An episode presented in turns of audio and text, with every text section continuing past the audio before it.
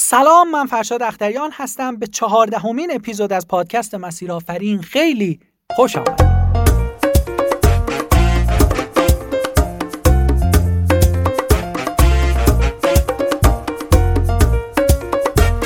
اینجا در مسیر آفرین افراد موفق و بهترین کارآفرین ها از تجربه های کلیدی و داستانشون خواهند گفت که این تجربه ها کمک می‌کنه تا مسیر موفقیت شما هموارتر بشه. لطفا تا آخر همراه من.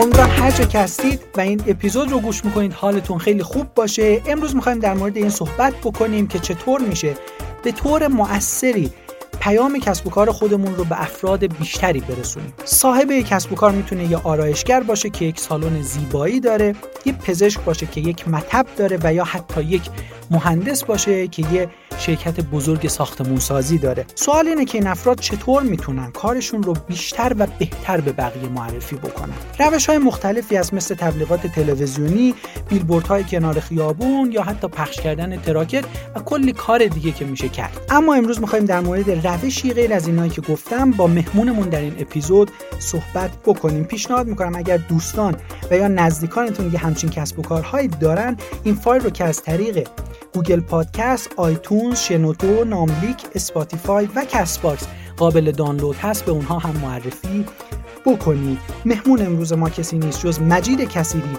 کارآفرین و بنیانگذار اخبار رسمی اولین newswire بین المللی ایران. سلام آقای مجید کسیری عزیز. خیلی خوشحالم که در خدمت شما هستم. به برنامه مسیر آفرین خوش آمدید. قربون شما اختریان. خوشحالم با شما و دوستاتون هستم. خواهش من ممنونم. آقای کسیری شما از بنیانگذارای اخبار رسمی هستید. چون شاید اسم اخبار که میاد خیلی فکر کنم مثلا اخ... سایت های خبری متداول مثل تابناک و خبر آنلاین و اینها هستش. اما ماهیت کار شما متفاوته. لطفا یه مقدار در مورد اخبار رسمی و اون کاری که انجام می‌دید برای ما بگید. من خودم چون همیشه انشام خوب بود مشق می نوشتم برای دیگران و بعد تو مدرسه من جایزه می گرفتم از بقیه. اون زمانی که شاید مثلا موز کم بود تو مملکت بعد تو سال 65 64 65 البته که من سال اول مدرسه بودم. بعد جایزه می گرفتم و بچه ها موز می گرفتم و این نوشتم برای من جذاب بود. و بعد از این توی راهنمایی تو دبیرستان و بعد تو دانشگاه به نوشتن علاقه داشتم. و اینکه برای دیگران می نویسم برای من یکی لذت میده در این حالی که من لذت خودم رو در واقع داشتم می بردم در قبالش چیزی هم گیرم میومد که من بعد از اینکه حالا در سال 86 7 دیگه حوزه روابط عمومی و بعد روزنامه نگاری رو علاقه من شدم همیشه داشتم به این دقت می‌کردم که رسانه های ما از پر از اخبار غیر رسمیه یعنی ما هیچ وقت منبع رسمی از خبرهایی که میاد نداریم.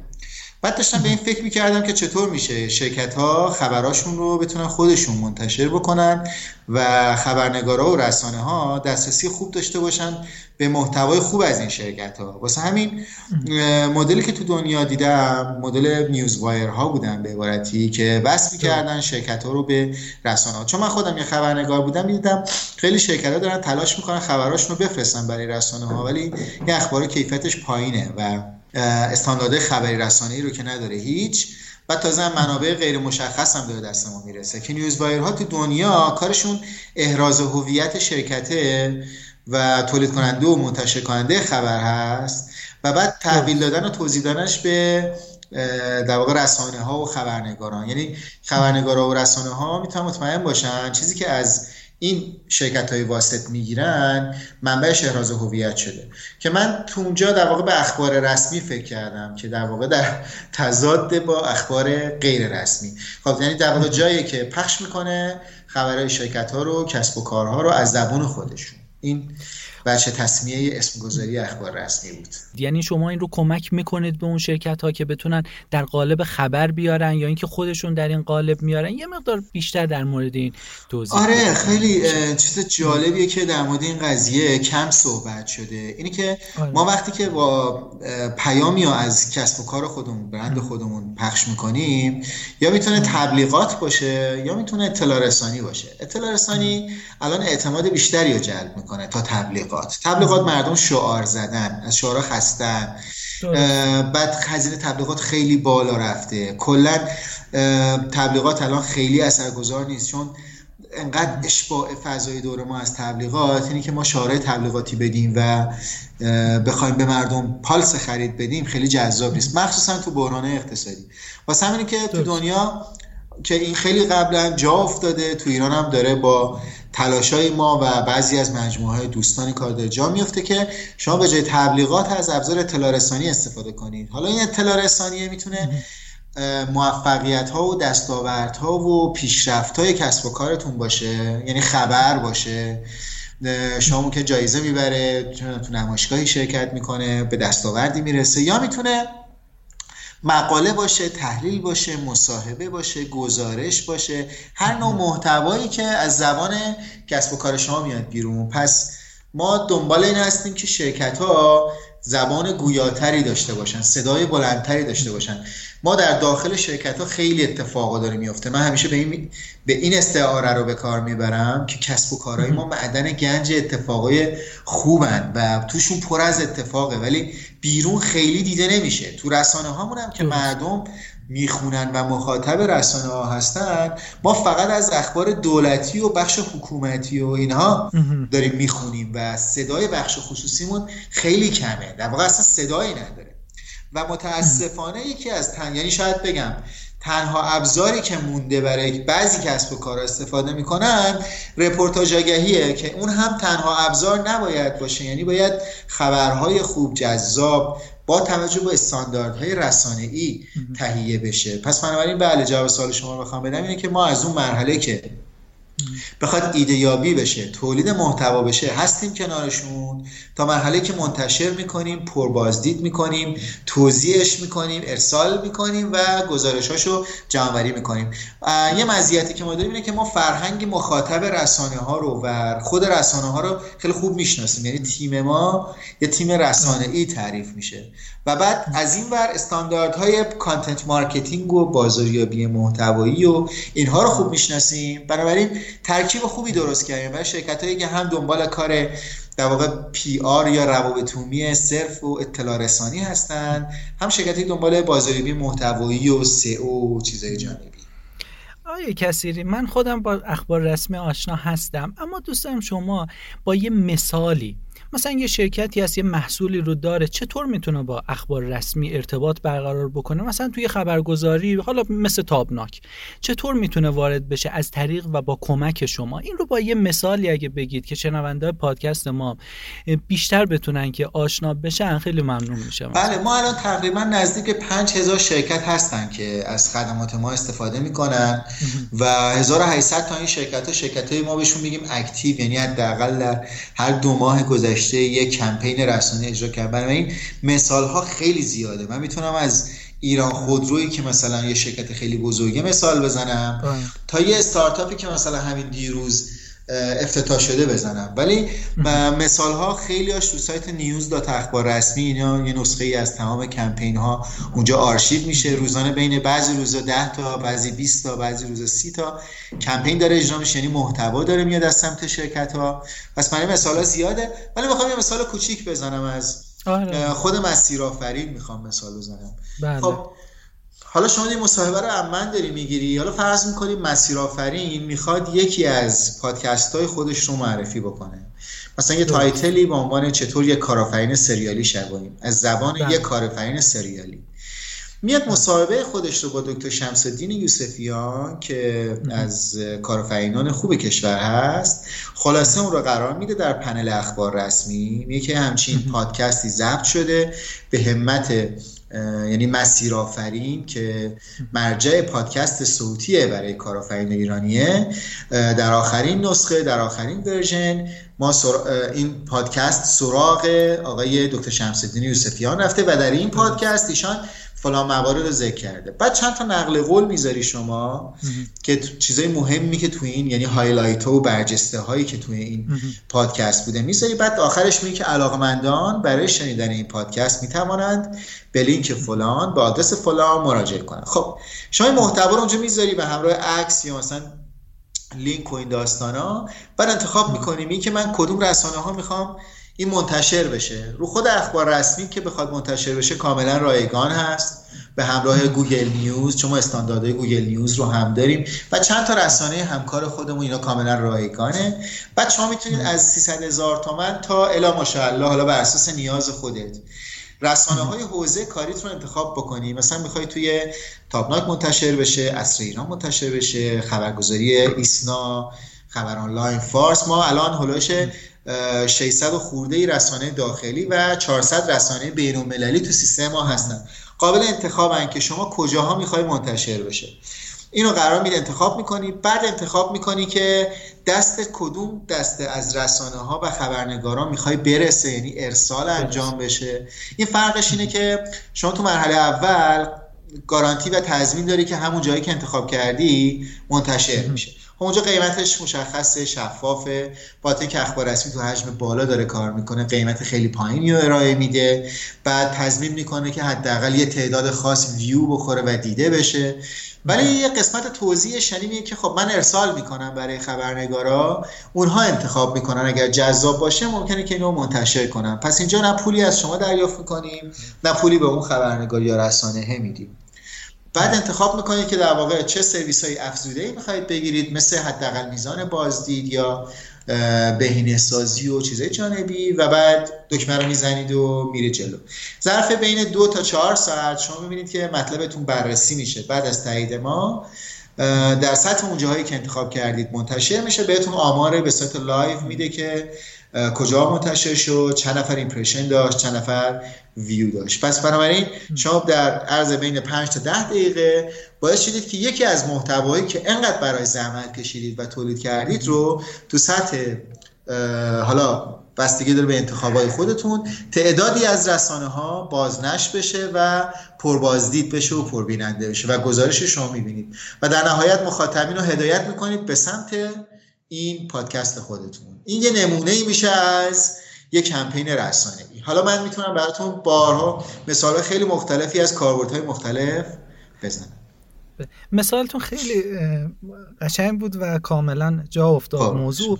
اما داخل صحبتاتون گفتید که نوشتن همین خبر نوع خبری که دارید می‌نویسی هم مهمه. بهش میگن خب copywriting و اینا. حالا نمی‌دونم شما کمک می‌کنید به این موضوع که به اون شرکت کمک بشه که چطور نوشته بشه این مطلب یا خودش باید بنویسه؟ آفرین.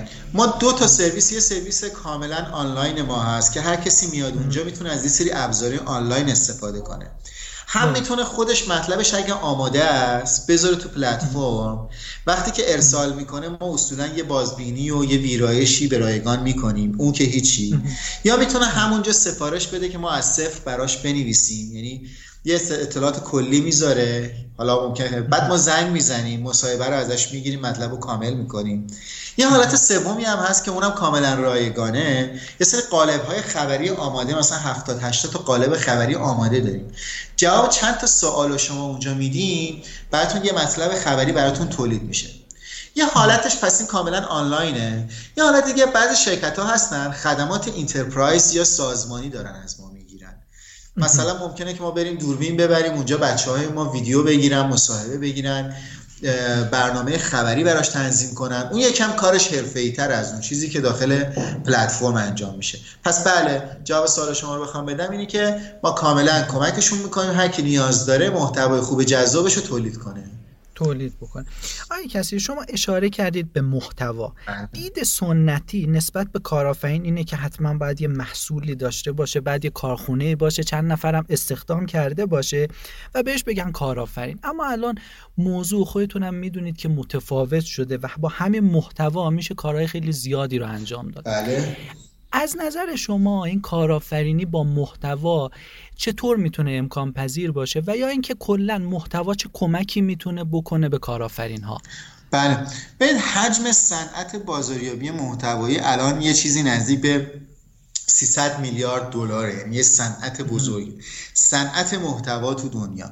حالا ممکنه از تولید کنندگان محتوا باشه تا رسانه هایی که بستر محتوایی دارن. در واقع ابزارهایی مثل inbound marketing و بلاگ و social media و این در واقع حجم عظیمی از محتواست که داره تولید میشه. پس بنابراین یه صنعت بزرگه. بعضیا تو این صنعت خودشون تو کار محتوا هستن بعضیا خدمات گیرنده از کار محتوا هستن. اینه که ما داریم خدمت میرسونیم ما خدمت در صنعت محتوا داریم انجام میدیم. یعنی چی؟ یعنی کمک می‌کنیم شرکت ها به جای اینکه با تبلیغات عظیم و گرون قیمت کم اثر خودشون رو پرزنت بکنن با محتوا خودشون رو ارائه بدن. خب این بله یک نوع جدید کارآفرینی هست که شما در صنعت محتوا الان ما شرکت هایی داریم آژانس های تولید محتوا هستن آژانس های بازاریابی محتوا هستن نیوز وایر ها مثل ما هستن بله. تیم های سوشال مدیا هستن که تو حوزه محتوا خیلی فعالن پس بنابراین کارآفرینی محصول لازم نیست الزاما داشته باشه بله. می‌تونه یه چیز یه خدمت باشه که ما هم دقیقا این خدمت رو داریم ارائه میدیم حالا این خدمت الان تخصصی ترش اینه که در حوزه محتوا و حتی خودمون خیلی علاقمندیم روابط عمومی روابط دیجیتال داریم این خدمت رو ارائه میدیم. آی کسی ویژگی محتوای جذاب و پربازی چیه از نظر شما؟ به محتوا کلا باید جذاب یعنی ما محتوای خوب و آره. محتوای بد نداریم. ما کلا هر اتفاقی که دور میفته یه صدایی داره هر گفتگویی که اتفاق میفته یه پیامی توش رد و بدل میشه. همه چیز گفته است یا پیامه. محتوا چیزیه که ارزشمنده. گفته یه که ارزشمنده. محتوا گفته یا پیامیه که جذاب و اثرگذاره. مثلا شما فکر کن در روز صد نفر ممکن صحبت بکنی و این صد نفر هزار تا حرفای مختلف بهت بزنن. ولی مثلا یک جایی مثلا میری توی یک کلاسی میشینی یا پیش یه دوستی میشینی که یه حرفی رو می‌زنه یه پیامی رو میده که اون پیامه خیلی فرق داره. یعنی میمونه اثرگذاره بهش فکر می‌کنی برات ارزشمنده. ما به این میگیم محتوا. پس من شخصا محتوای خوب و محتوای بد نمی‌شناسم. میگم اگر چیزی خوبه پیامی خوبه اسمش محتواست. پس محتوا ذاتا باید جذاب و ارزشمند باشه. حالا این ارزشمندی از زبان کی تعریف میشه؟ کیه که میگه این خوبه یا بده؟ ارزشمنده یا نیست؟ مرتبطه یا مرتبط نیست؟ شنونده.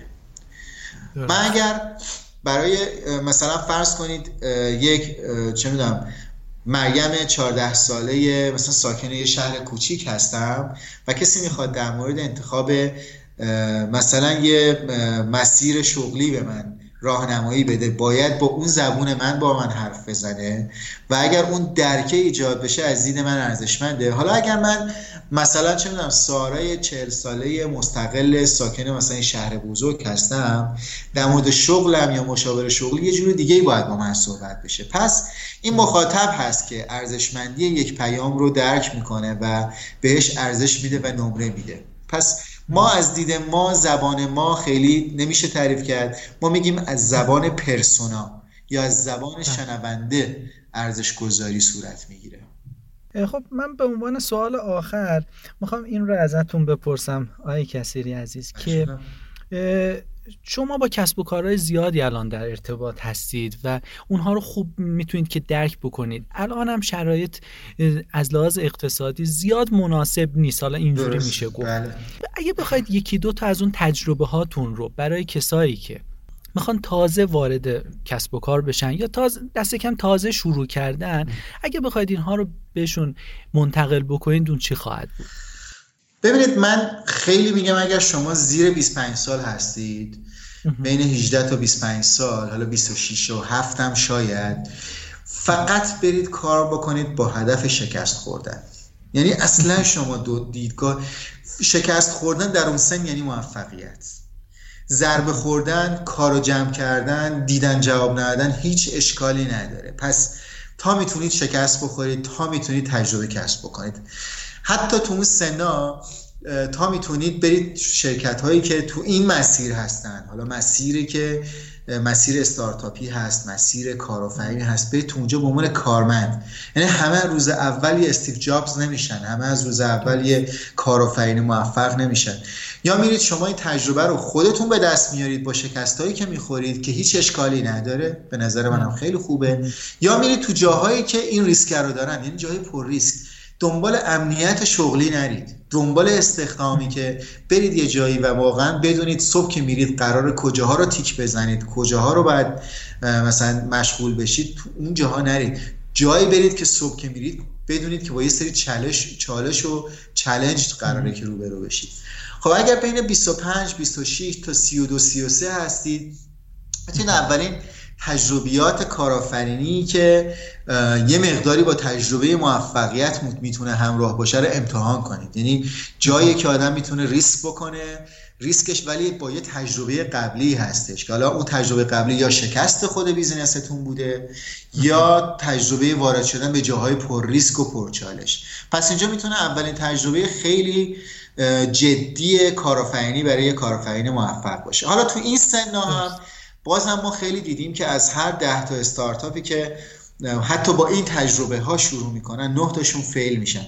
بازم شکست خوردن اشکال نداره. ولی اشکال نداره که اینجا هم رفته باشین سرمایه جذب کرده باشید یا مثلا تلاش بیشتری کرده باشید. شانس موفقیتتون اینجا خیلی بیشتره ولی بازم شکست نباید مایلستون بکنید بین مسیرهای بین 30 سال تا 35 ساله که شما واقعا می‌تونید انتظار یک کسب و کاری که حالا شانس موفقیتش خیلی خیلی بالاتر رو داشته باشید به شرطی که اون اندوخته رو داشته باشید. من می‌بینم همه یه ضرب میان از دانشگاه بیرون حالا دنبال اینن که یه سرمایه جذب کنن یه ایده تبدیل به استارتاپ کنن و کلی میرن تو بازار و تلاشایی می‌کنن که فکر کنن که حالا باید حتما موفق شن. بدون اون تجربه قبلی بدون اون کارمندی بدون اون بودو بودو کردن ها به نظر من تجربه موفق داشتن خیلی خیلی سخت میاد. اینه که ما خیلی می‌خونیم مثلا مارک زوکربرگ از مثلا خوابگاه دانشگاه شروع کرده یا مثلا بچه های گوگل از همونجا شروع کردن. این تجربه ها شاید استثناها باشه ولی مسیر اکثریت کارآفرینان موفق مسیری بوده که خودشون چند بار تلاش کوچیک شکست خورده دارن تو شرکت هایی بودن که اون شرکت ها شاید پر ریسک و پر چالش بودن. بعد یکی دو تا تجربه داشتن که حالا اون تجربه هم چالش داشته ولی جدیتر باش برخورد کردن. واسه همین می‌خوام بگم که این مسیره رو ما نخواهیم میان بر بریم. از خود مسیرش بریم شانس موفقیتمون بیشتره. بسیار ممنونم از نکاتی که گفتید از اینکه وقتتون رو در اختیار ما گذاشتید. خواهش می‌کنم آقای اختیاریان امیدوارم که مخاطبین شما از صحبت من استفاده ببرن.